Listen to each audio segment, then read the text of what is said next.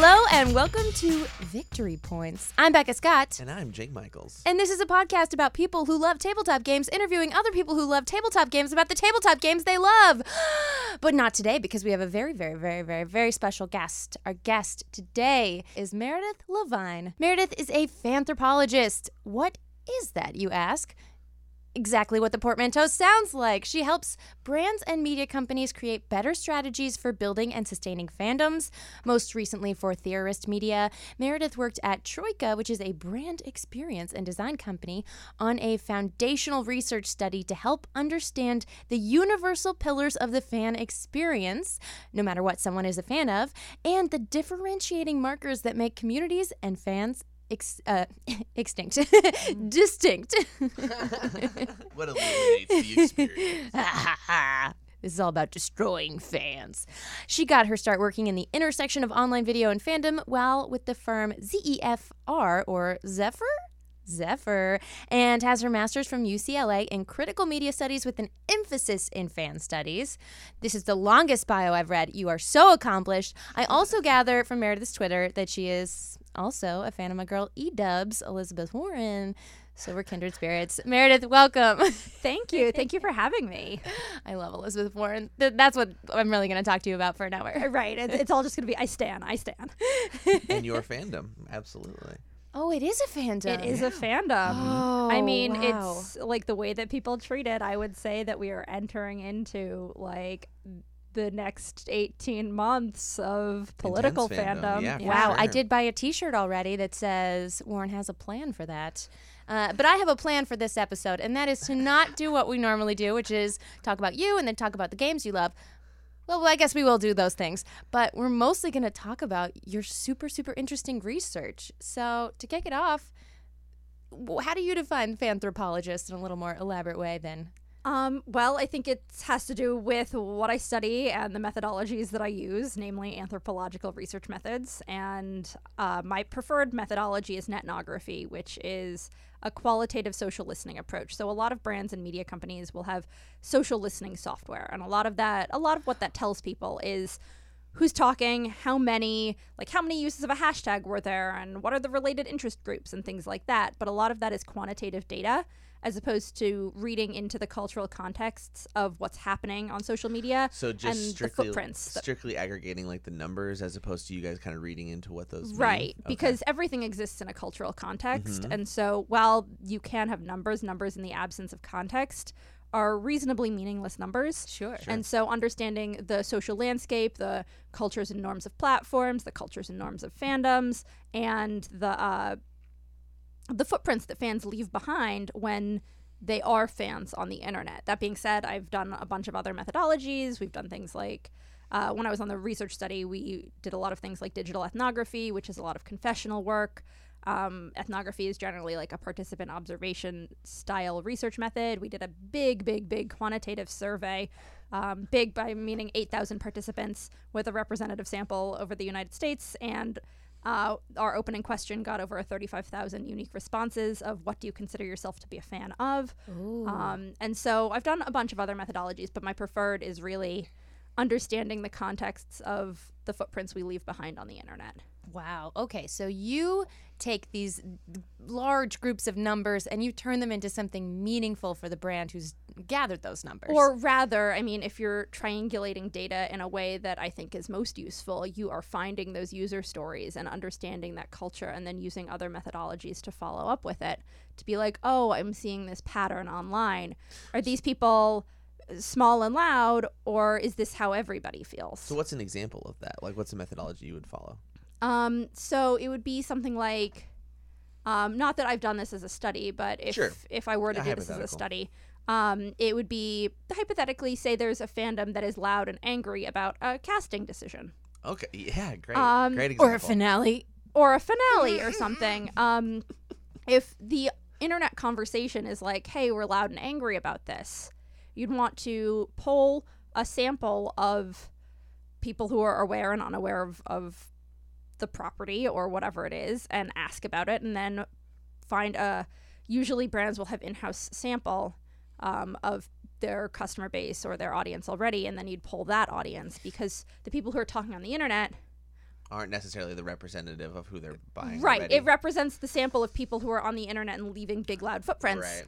But that's not necessarily how everyone feels, and so it's important to get what isn't being said as opposed to what is being said. Because if all of the research were based on the footprints that people leave behind, it paints a really terrible picture for a lot of audiences and a lot of fandoms that isn't necessarily true about the fandom writ large. It's just true about emotional moments that people who have large platforms get emotional about.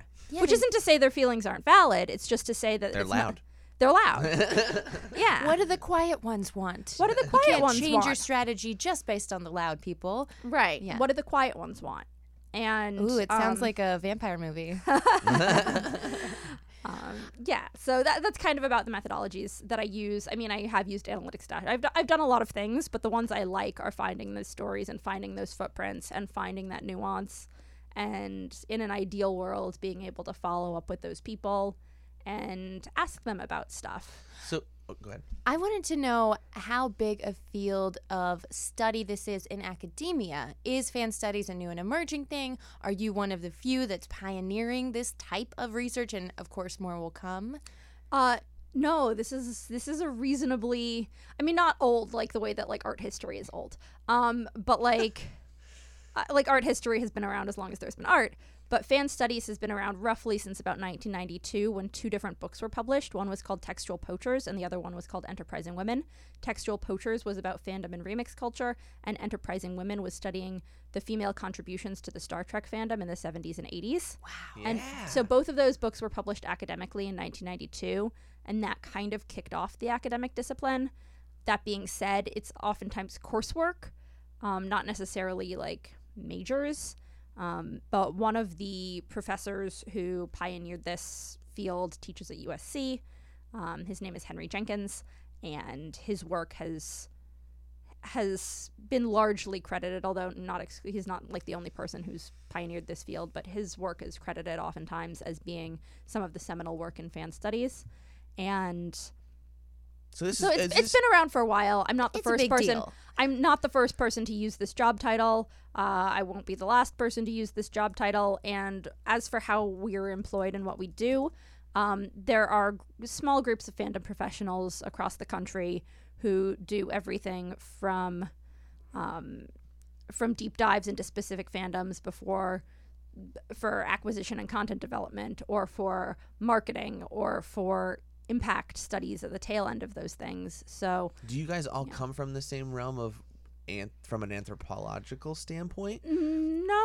Um, Right, in 'cause- fact, anthropology, the anthropological research methodologies that I use now aren't my academic discipline. They're stuff I picked up on the job in traditional market research on this study, working underneath the tutelage of a woman named Susan Kresnicka, who's done a lot of entertainment market research. Um, but some people do have anthropological backgrounds academically. A lot of people have media studies backgrounds in some capacity or another.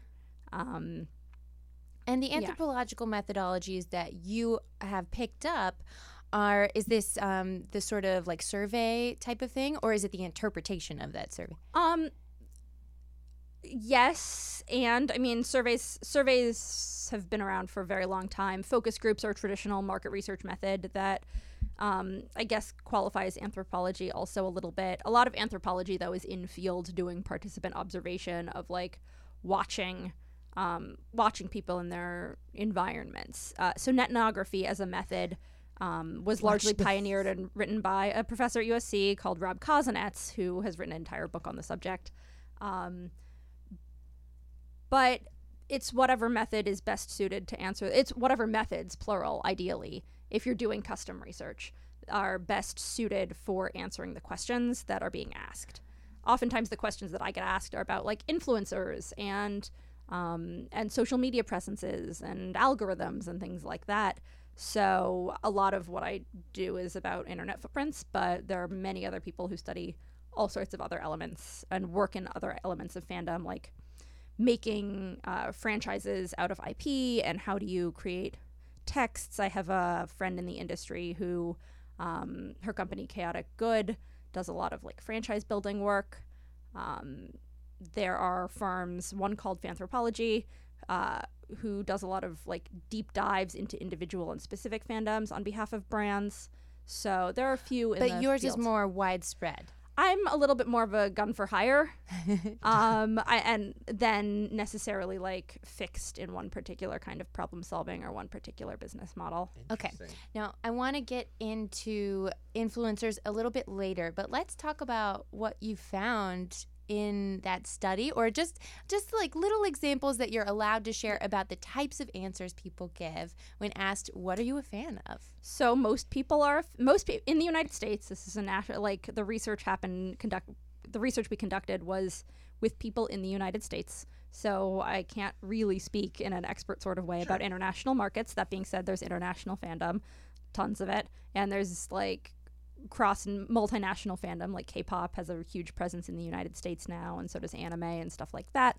Um, but um, Is it a defining factor of a fan that you say woot when someone says something that you no, consider that, that emotional enthusiasm is one of those defining factors. Um, and like feeling really excited about it and using it as a point to express and connect.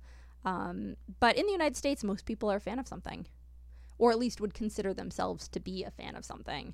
Now, when we met, we sh- I, we've met, shouted out the Magic Castle on this podcast before, and we'll do it again. We met at the Magic Castle and just started woot.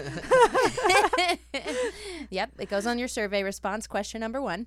Um, but I was there with my sister-in-law, sister-in-law, and she was saying, "I don't think I'm really a fan of something." Is she very much an outlier?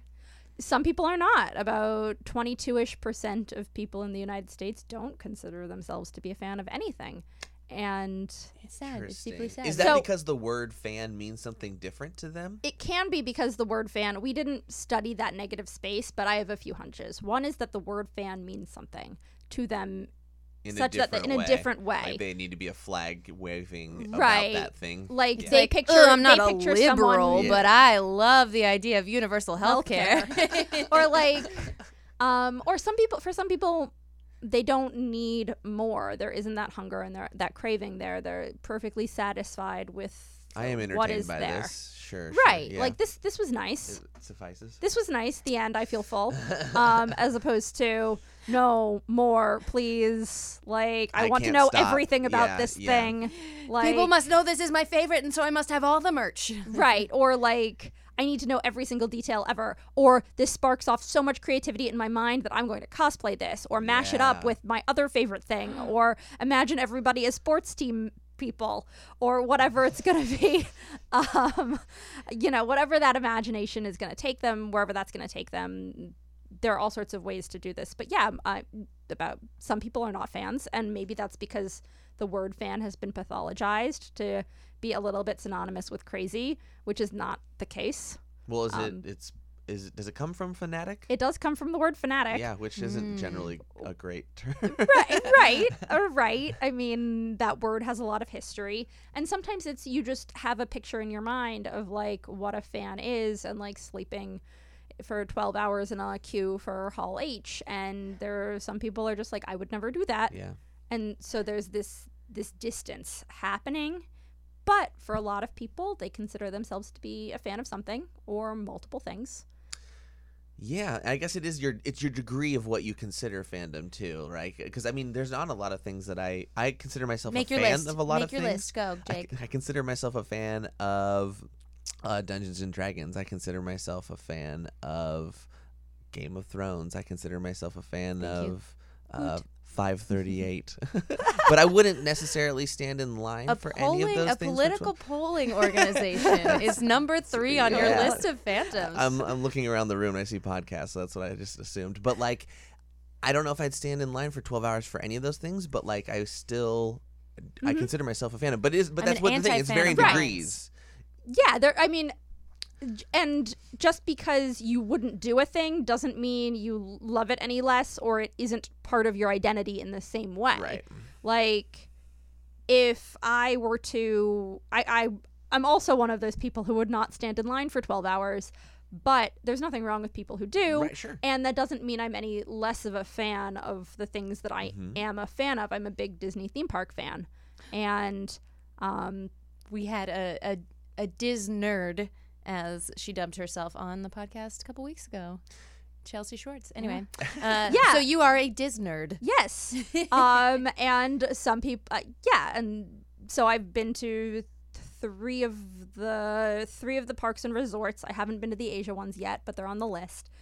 But again, even as a Disney theme park fan and an annual pass holder here, I don't stand in line for new things for an excessive amount of time. And- it's not how I express my fandom. Right, it's, that's what I'm getting at. It's how you express your fandom with mm. is is is we all kind of do it in different ways. I also like I'm always curious about like how people experience their own fandom in terms of like Disney's a good example because Disney is a place where those people, a lot of people who are huge fans of it, have experienced it almost a hundred times or like they go mm. a lot. Yeah. So they're re-experiencing the same thing over and over, which is I think a lot of fandom kind of centers on, right? Oh, yeah Oh, so some yeah because a lot of people use it for um for mood regulation and like a self-care element Mhm. so Oh yeah. some people like i'm sure you have that friend or are that friend who puts on reruns of supernatural or seinfeld or friends on in the background when Parks you're doing other things parks The and rec Office, yeah. when you're doing other things to have those familiar voices in your space to because they feel like friends yeah, it's the They- blanket. yeah sure, sure. Yeah, there are a lot of Oh. warm fuzzies there. and so that's another thing that people way that people express fandom and and role that it serves in people's lives is to be there to be there as as a stable thing in a world of instability. Oh, wow. Yeah, absolutely. All right. So, one of the things you talk about is the shared values within fandoms. What does that mean? Th- so well, there are a lot of fandoms that have a lot of different pockets of values and you can see that with anything really really big. There are some that are very very cohesive in terms of belief systems and the ways that people want to see the world to change and what what they find good. One of my favorite examples, I have a few favorite examples of this, but Harry Potter is one of them. Woohoo. Where like yeah, if you see if you see a woman in her 30s wearing any kind of nerd march who has voted in every election that she's been eligible for she's probably a harry potter fan Wow. Okay. Yeah. you Um, described me. I'm in. right um, because it raised an entire generation and it's a female fandom of a specific era people are experiencing it now but not quite in the same heat and fervor necessarily no, in as far as like the culture is concerned and for me i still consider myself a harry potter fan despite not particularly enjoying the new canon Mm-hmm. um, i'm still a harry potter fan Why do you consider it a female fandom? because it skews female Or does it statistically? Interesting. Yeah. I think I thought it did because I used to teach uh, a Harry Potter themed uh, theater class back in Portland. We taught it for 20 years because it never would not sell out. And I would say, I mean, in general theater classes, uh, there's more girls than boys, but that Harry Potter class, yeah, uh, there was always more girls than boys for the most part. yeah That was pretty crazy. Small sample size, same result. but yeah, I mean, young young adult literature caters to a largely female audience Yeah. for the they most can part. read and boys can't. I am that up a terrible scientist because I just make statements and never Um, back I- anything up. Like why probably has to do with the shared values of transformation and learning and personal growth. I mean, I still read YA and I'm in my 30s Mhm. because the the story of like personal growth and transformation will will n- never stop being relevant in my life. Sure. And like Absolutely. puberty and high school college age like when life just moves so quickly and everything changes so fast that era is just a quintessential time for learning and change and growth and so there's something there that just caters to people who are really interested in that character driven arc as Mhm. opposed to like plot heavy action sequences where there's like lots of action and and stuff happening that character driven arc of YA is often really appealing for people who are particularly interested in, in creating Social change justice. and social justice yeah Wow. Okay. I have a very, very dark example that came up in the news a couple weeks ago that I wonder if you could weigh in on through this lens. It was about Avengers Endgame, and some horrible, evil person online recut it, took out the women and minorities, and posted it on YouTube and was mm. like, here's how it should have been. What is wrong with that person, and why did their fandom drive them to do this horrible thing? so from from where i sit it's a horrible thing but also there's if fandoms are places where people seek refuge to find like-minded people.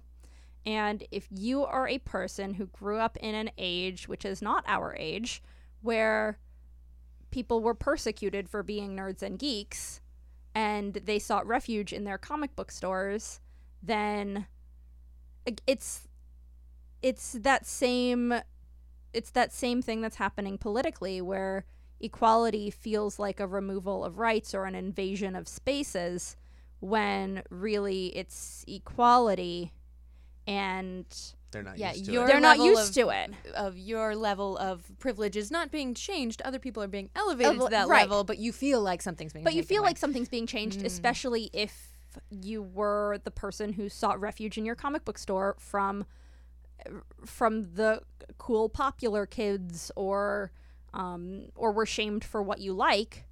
The thought of it mainstreaming at all, let and mainstreaming means you know it's finding a more general audience, including women and minorities, um, and also it negates it. I mean, part of that with me, I it would be remiss of me to not talk about Afrofuturism and black nerd culture that historically has been prevalent in nerd culture for a very long time, just not necessarily been like merged with with I'm about boy to say something I'm about nerd to say something I'm about to say something particularly offensive. Um we welcome but, that here. um, but it hasn't traditionally been merged with like nerd Gen X culture. And Was Gen X the offensive part? I can't believe you just said How that. dare you? yeah, Get I mean, it was a little bit of ageism on my part, but like, there are clear lines between, you know, millennials and Gen Z with regards to our, our generational opinions on diversity and inclusion. And that starts to split, especially according to like if you see Pew Research or if you've seen some of the like ad research on um, that follows like I don't know if you saw the ad research about the Kaepernick Nike ad about where people get offended and based on age and and Oh, political man. affiliation Such and stuff like ad. that. Yeah, but there's a lot of research around that ad, and so you can see a lot of these generational divides as well. But that's true for a lot of social progress, isn't it? Like generationally, they're just everybody's slow on the uptick on things in terms of like, you know, Yeah, right? and I because mean- the people before them, the boomers, are even worse statistically on. Right, and uh, except for when they were young and they were hippies. Right, right. Um, because there's a life stage, there's a generational thing and a life stage thing, and those are two totally different things. Yes. But yes, young people tend to be more inclusive and progressive than older people. yes. All right. Well, we have Apologies so for many- the ageism. it was it was a factual observation, nothing ageist about it. All right, uh, because every Gen X listener of this show is an outlier because they're listening to me. bunch, of, bunch of weirdos. Bunch of weirdos. All right. Well, we have to take a short break, but when we come back, we are going to dive into the difference between an influencer and a celebrity, and we have so much more to ask Meredith. So stay tuned. Welcome back. Our guest today is Meredith Levine. There's Jake. Hi. There he is. Meredith is a fanthropologist, and we've been deep diving on what that even means because it's such an exciting, interesting field of study.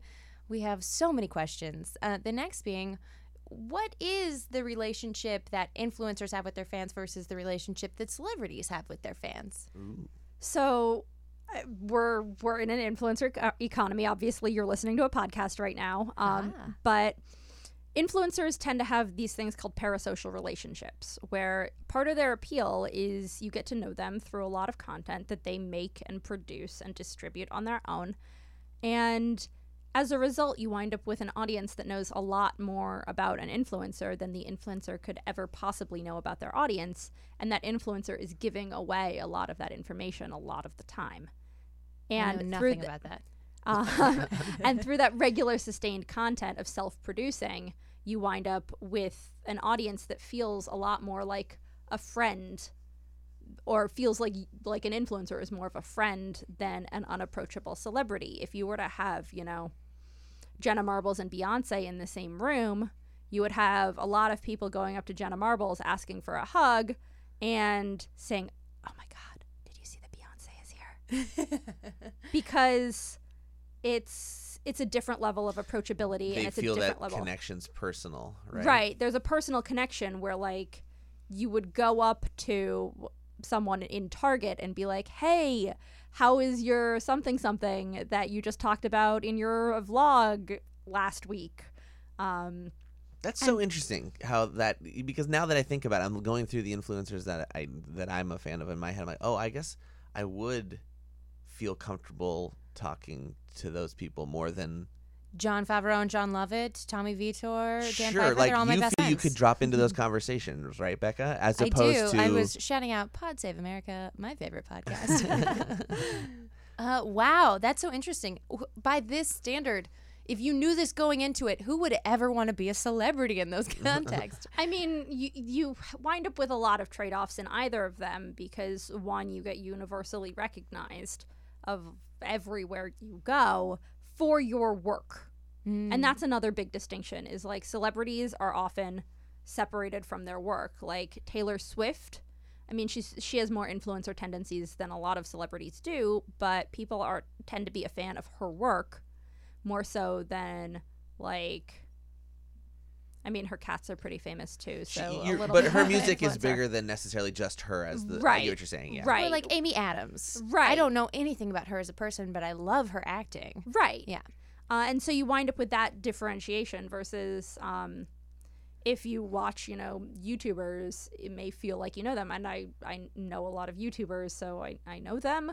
But when I ever go into like a studio office like this one or like BuzzFeed or something, I forget that some people in that office I know in real life, and then other people in that office I've only ever seen in video. and I'm like, wait, no, I can't have, I can't transition this conversation because there hasn't been an introduction yet, despite the fact that, like, I feel like I know you. right. Um, and so those lines get really, really blurred um, because of that feeling like you know somebody, even if you don't. Yeah, absolutely. I, I guess it depends on how uh, how private of a person you are. Some celebrities may much prefer that, and some influencers may think that sounds terrible for people to not want to come up to me. Right. And part of it also depends on if you're building your business off of a personal brand or you're building your business off of um off of a craft. So like you wind up with the like building YouTubers who like make prop replicas or or derust ancient weaponry Sure. or whatever they're doing. And so that's a lot more of like a skill based thing where they're known for What they do. what they do, not necessarily who they are. Mm-hmm. Because in some fields, you can separate out what you do from who you are. Yeah. So there's a I love that idea uh, that you were talking about. Of you didn't say the reverse part of it. So a celebrity is known for their craft and it, they're valued by their work. Versus the other side of that is that an influencer can do a whole bunch of mediocre work, but you love them as the person. So it kind of they're elevated above the work. They I don't think there's a judgment I'm necessarily that their work's it. good or not. She's just saying they're known for Right. They're known their for influence. something. They're known for something great. else. They're known for their relationship with their audience. Yes. Not the work that they do. And the reality is the monetiz like what's being monetized is the relationship in either case. It's just when you're an influencer, and I hate that word because that word is basically making a career call based on a monetization model, not necessarily like what is being made. So creators call themselves creators, but when you're talking to advertisers and in the business world, it's often influencers. Anywho, Yeah. um, that monetization model is the same. It's just when you are an influencer uh, or a creator, you are doing the writing, directing, producing, editing, distribution all on your own, and so you're much closer to your audience than being. I'm gonna do some air quotes here for those of you who are- listening, quote unquote talent, which means you show up, you do your thing, and then everything else gets handled by other people. And granted, everything is a team sport. Like there are audio engineers and mixers, and shout out to the people in the booth. um, but um, that process is much more truncated. So y- creators and influencers are much closer to their audience than going through layers of editors and mixers and SFX artists and makeup artists and like all of the other people who are involved because if you were an editor or a special effects artist on Avengers your work is really important in that contribution to the fandom, but no one's going to stop you in Target to say, I loved your work on the Avengers. Yeah. Also, Brie Larson's not going to Target anymore. She's probably uh, postmating and getting everything delivered. yeah, probably. For a second, I pictured her driving the Postmates car, and then I was like, "What? Oh, yeah, no, yeah, that." she's, yeah, yeah. Uh, should we talk about the cult thing? Sure. okay, where is the line between fandom and cultdom? This is Jake's question, so Jake, elaborate. I, stole it from you. I stole your question. So I'm pretty sure that cults have some hard line rules as far as defining them to be cults. One Mine is like forcing separation between you and the people you love who are non-members, and the other has to do with like devotion and dedication of resources towards the communal cause. So so yeah, so I mean those are the big ones obviously, but like I'm talking about where the border is a little bit. So th- there's obviously some clear-cut ones like, you know, it requires obedience or anything like that. Um or like monetary requirements or whatever. I what I'm talking about oh go ahead. I expect people to listen to this podcast and obey.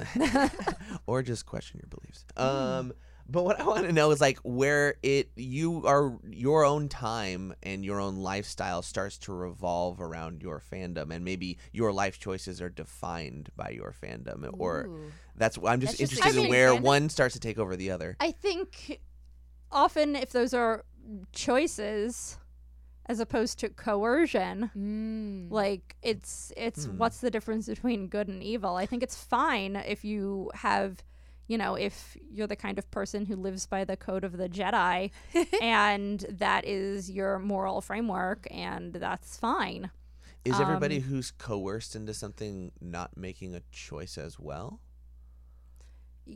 yes Yes, That's- by, by that's the definition, coercion. by Of course. definition, being coer right, but by definition, being coerced is is you didn't have a choice in it, right? someone was was tricking or Manipulated you manipulating you, into, into doing, doing something that, right? But then can can there be cults that aren't coercing people, even if they're based on true information?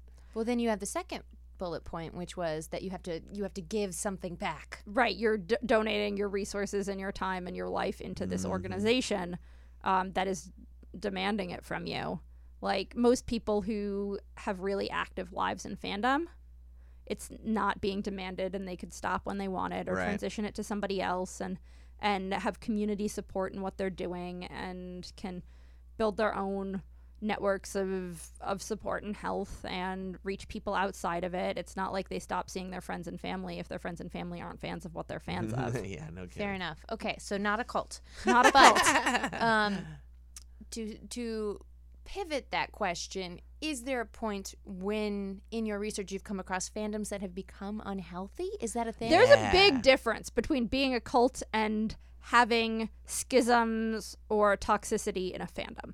Big, big, Yeah. big difference because one is a difference of opinion and morality that is clashing, um, and the other is something that is by and large not good for humanity, i.e., a cult. And fandom and cults are not the same thing, but there are toxicity. There is toxicity in fandom, and that comes down to the the very human experience of fandoms are bigger than the amount of people that we can personally know. Hmm. And when you exceed the amount of people that a community can personally know and trust, there are often lines divided in the sand of on some ideological marker or or function or whatever that will split a community. hmm And then when you have that community split, that's not necessarily unamicable. Sometimes it's amicable, but sometimes you wind up with other lines being drawn that are less amicable, um, where you have the these new Marvel movies were made for me because I am a woman camp. Um, and it's okay if they weren't made for you because you had an entire history of of superhero movies being made for you for the last, you know, Forever. 50 to 60 years. Yeah. um like those two camps are have some friction there because there's the well well i'm seeing myself being represented less and the i'm seeing myself Yeah, being represented Competing more objectives, as as seen as competing objectives And yet the release And yet- schedule is still on track for white males. um and not to like totally knock knock down like that section of the world or the audience just to say that that when those feel like they're in friction instead of in harmony you can wind up with with a lot of tension because fandom is a marker of identity. And when I see someone wearing Harry Potter merch, I'm making a political assumption about them Right. very clearly. And if I'm wrong, I'm wondering, wait, Who let you in our club? or like how how did you find this and what what about this is speaking to you? yeah. Is really the question I have. Is like what about this is speaking to you if you're not seeing what I'm seeing? And there's a concept in a lot of blockbuster film called left cycles and right cycles in that there are storylines and and subplots and themes that can be read in either side and in either direction. Like the Colbert Report. Yeah, so, so or like um like Star Wars is a really good example of this because it's a western and so with a lot of that like western structure you wind up with a lot of traditional ideology and traditional hero's journey narratives and stuff like that baked in but then you overlay science fiction which is a setting and oftentimes comes along with the like Star Trekian infinite diversity, infinite combinations of like that being represented and like aliens and non-human entities often being representative of the other and the way that they're like treated in certain universes. And so you wind up with two different ways to read the same story but there are some stories where you're just like wait how did you how did you find this and why do you like this if we're not sharing values Right. It okay, what you're talking about makes me think of a big leap I made, which I'm sure someone else has already made, that um, fandoms are the new religion. Because religion was created, there was a researcher, and I don't remember his name, but he's been on a podcast I've listened to, that studies the way that um, religion used to influence when you can't know everyone in your society, it helps to have these defining factors. And if you fear the same God, then you must have the same moral structure, and therefore I can trust you in my society. And fandom is the evolved version of that. That, okay, well, I know that if you are a fan of Harry Potter, then you probably have the same moral alignment than I do, and we're in the same monkey sphere. There you go. Oh, yeah oh, yeah figured it out. because you need you need proxies you need proxies for for trust when you're living in a really densely packed world with lots of strangers in it um, and that i mean that speaks to a lot of the urban rural divide as well. Is there a lot of proxies for trust when you live in a city because you're just exposed to a lot more people? Whereas if you are in the town you grew up in and it's a small town and you've never left you can know everybody. And so those proxies for trust don't necessarily need to exist because there's actual literal trust. And without those proxies for trust, it's harder to figure out who to trust as someone who's not from your community because those proxies haven't been built in and those cultural signals aren't there. And we're culturally signaling all the time with absolutely everything we do. Um, and so to be able to read and interpret those signals is also really important when building trust and rapport with people and sometimes shared fandom. So some people would say, you know, fandom and religion aren't alike because religion is often also tackling like metaphysical concepts like what happens when you die or like morality. I would say that fandom has a morality play in it also, and you don't need religion for morality. You can have a lot of things that structure around morality, but yeah, when fandom isn't always talking about the metaphysical of like what happens when you die or why are we here like mm-hmm. religion tries to answer some of those big questions where fandom doesn't necessarily try and answer some of those big questions, but functionally, yeah, as far as building groups and social structures of trust and, and sameness, fandom can do that. Yeah, totally. But if you don't know, then you may have to improvise, which segues into the type of mm-hmm. game we want to talk about. yes. So, uh, you're a fan of what I'm going to call, or you have Yeah. called, uh, write a thing on a slip of paper and put it in a hat games. I love write a thing on a slip of paper and put it in a hat games. I was well-known a, genre. I was a theater nerd. Does it show? We're also theater Yeah, we played lines from a hat. Sure, Yeah. Uh, now, I want to talk about. Uh, let's see. Where I grew up, we called this game Pimp Cup, but a lot of people know it as. When I was in kindergarten, Yeah. we called it Pimp We played Cup. Pimp Cup in kindergarten. A lot of people call it Celebrity, and there's recently been a published version called Times Up. Which I think was right before, uh, you know, Hollywood decided to take that hashtag back. yeah. and this is tell me if you know this game three rounds. Yes. Yeah, yeah, yeah. Okay, that's all I had to say. Done. Three rounds. You go. Because, you tell. Well, well, because you have if. The, well, the universal first round is, uh, or at least uh, one of the rounds is straight up charades. right. But I love this game, and I've played this game at like conferences. I've played this game at sleepovers. I love this game where you have people contribute slips of paper into uh, Into the pimp cup. in, or the hat or the whatever. yeah. Um, Well, whatever. you played with a big bowl. bejeweled goblet. Gotcha. Yeah. Some people play with like popcorn or salad bowls or whatever, whatever you have into the receptacle, and then the pimp receptacle. the pimp receptacle, and uh, and so you write whatever it is, and it can be a whatever. Uh, some people have parameters for whatever. Is you- Is it you usually put in. celebrities? it can be a celebrity. It has to be something everyone knows. It can be Santa Claus. Yeah, it has to can be be. common, right? Uh, it can be the New Yorker magazine. It can be Right. whatever. We got one of my favorites that ended up being a great inside joke were jelly pens. Oh, that's a good. one. Jelly shoes. Yeah, those are like some generational items Yeah. there. Yes. But round one is like a taboo situation where you can say the thing, but like not the thing thing. You can talk Everything around but, it. But what's written on the Right. slip? Or any of the like broken component parts of, of what's on the slip.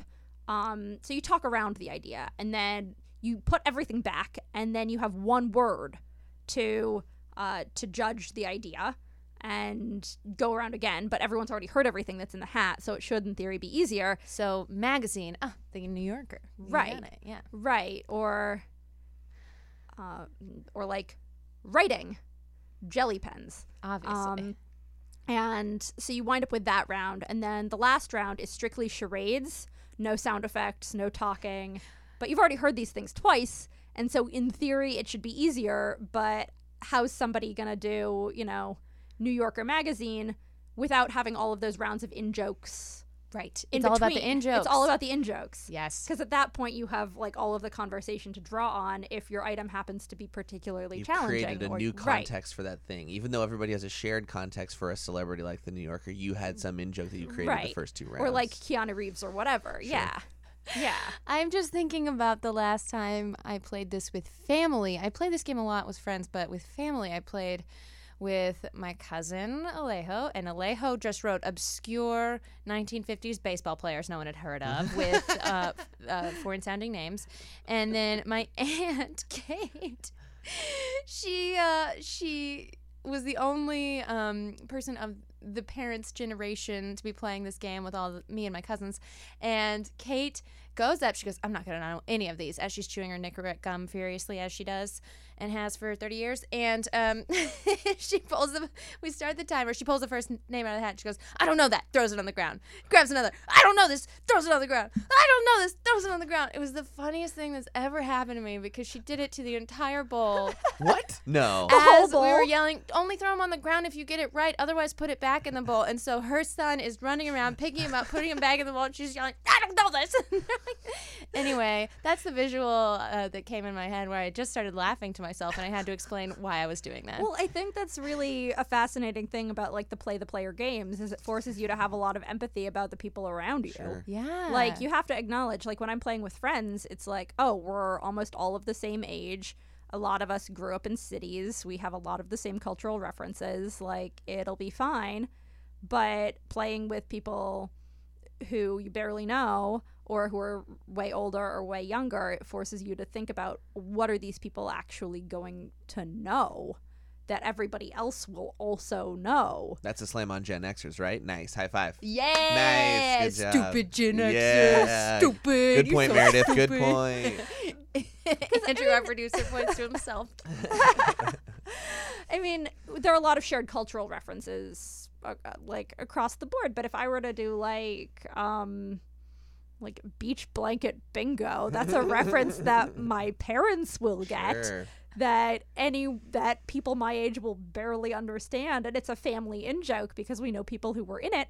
But like Wait, um, what is this? Is this a movie? Oh, this is a series of movies hosted by I think his name is Frankie Avalon. Oh, yeah. Mhm. And um He it- had a cameo in um, Full House. That's why I know who that is. Okay, so it's the series of like like beach cheesy beach movies like oh god, what was uh like like that season Yes. Yeah, yeah. Yes, just like that. and it's just like clearly that. parts of it are clearly on a set that's like looks like a beach.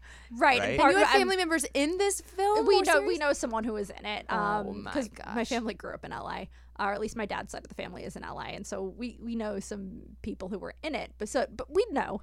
But again, if I were to put that in the hat for for you, again, you'd have like a what is this? but only in the first round. That's Right. the beauty of this game. You can bring together cultural references from everyone who's playing from disparate walks of life or generations. And this game is particularly suited, whatever you want to call it, to bring those people to talk and laugh about all these things. Unless you are my cousin Lay, who, who just put in obscure Japanese names of 1950s uh, baseball players. Oh, Japanese. Even harder. Even It was harder. vi- yeah, Japanese it was like players from the 50s? beach blanket bingo. You could at least sound out the component parts. yeah. you could at least act out those component parts. I can. Yeah. Yeah. Jeez, Alejo. But that intergenerational thing, I think, is like a really big perk of board games. I was uh, visiting my mother and some of her side of the family, and I have cous- I, I have cousins. My my father was the youngest of three. My father is eight years older than my mother. My mother is the oldest of three. oh. And so my first cousins are 15 years older than me and 15 years younger than me. Oh no, you were stuck in the middle. I have a sister, so we, Okay. we had each other. Were both stuck in the middle. Um, we're both stuck in the middle, but I was playing with my younger cousins, and we were playing apples to apples, actually. So different game, different mechanic, but that intergenerational thing was still a thing to think about because I grew when they were born. I was in high school, and then I went off to college and didn't really see them. And now that they're teenagers and like approaching their teenage years, like early teenagers, 12, 13 years old, um, we came back and hung out with them, and I'm like, oh man, like this is a play the player game and I don't actually know them that well. But like through playing it was easy to suss out where their humor was when they were like, "Oh, Oh. that was the card that I put in and I thought it was really funny," or "I have no idea who this is." Like in understanding the way that they were playing, it became a lot easier to understand how to play to them. And because it's such a play the player game of matching humor and relating via humor, it was a lot easier to kind of get to know their values and frameworks based on what they find funny, based on how they were playing. Absolutely. Like I wouldn't have been able to do had they not been old enough to play and understand it, and I also wouldn't have had the opportunity to do because because of that generational gap. Don't you find that humor is like one of the best ways to relate to a person in a way? Absolutely. And I think that a lot of the like party style games really rely on humor because that's like if you're our age, it's great to do at a party over some adult beverages. Um, but like even as kids, th- that humor is still a relatable thing and a way to break ice. Well, because because play in general like lowers our barriers a lot. Like we tend to get a little less uh, insecure a little bit. We tend to open up and trust each other a little bit more and forget those boundaries.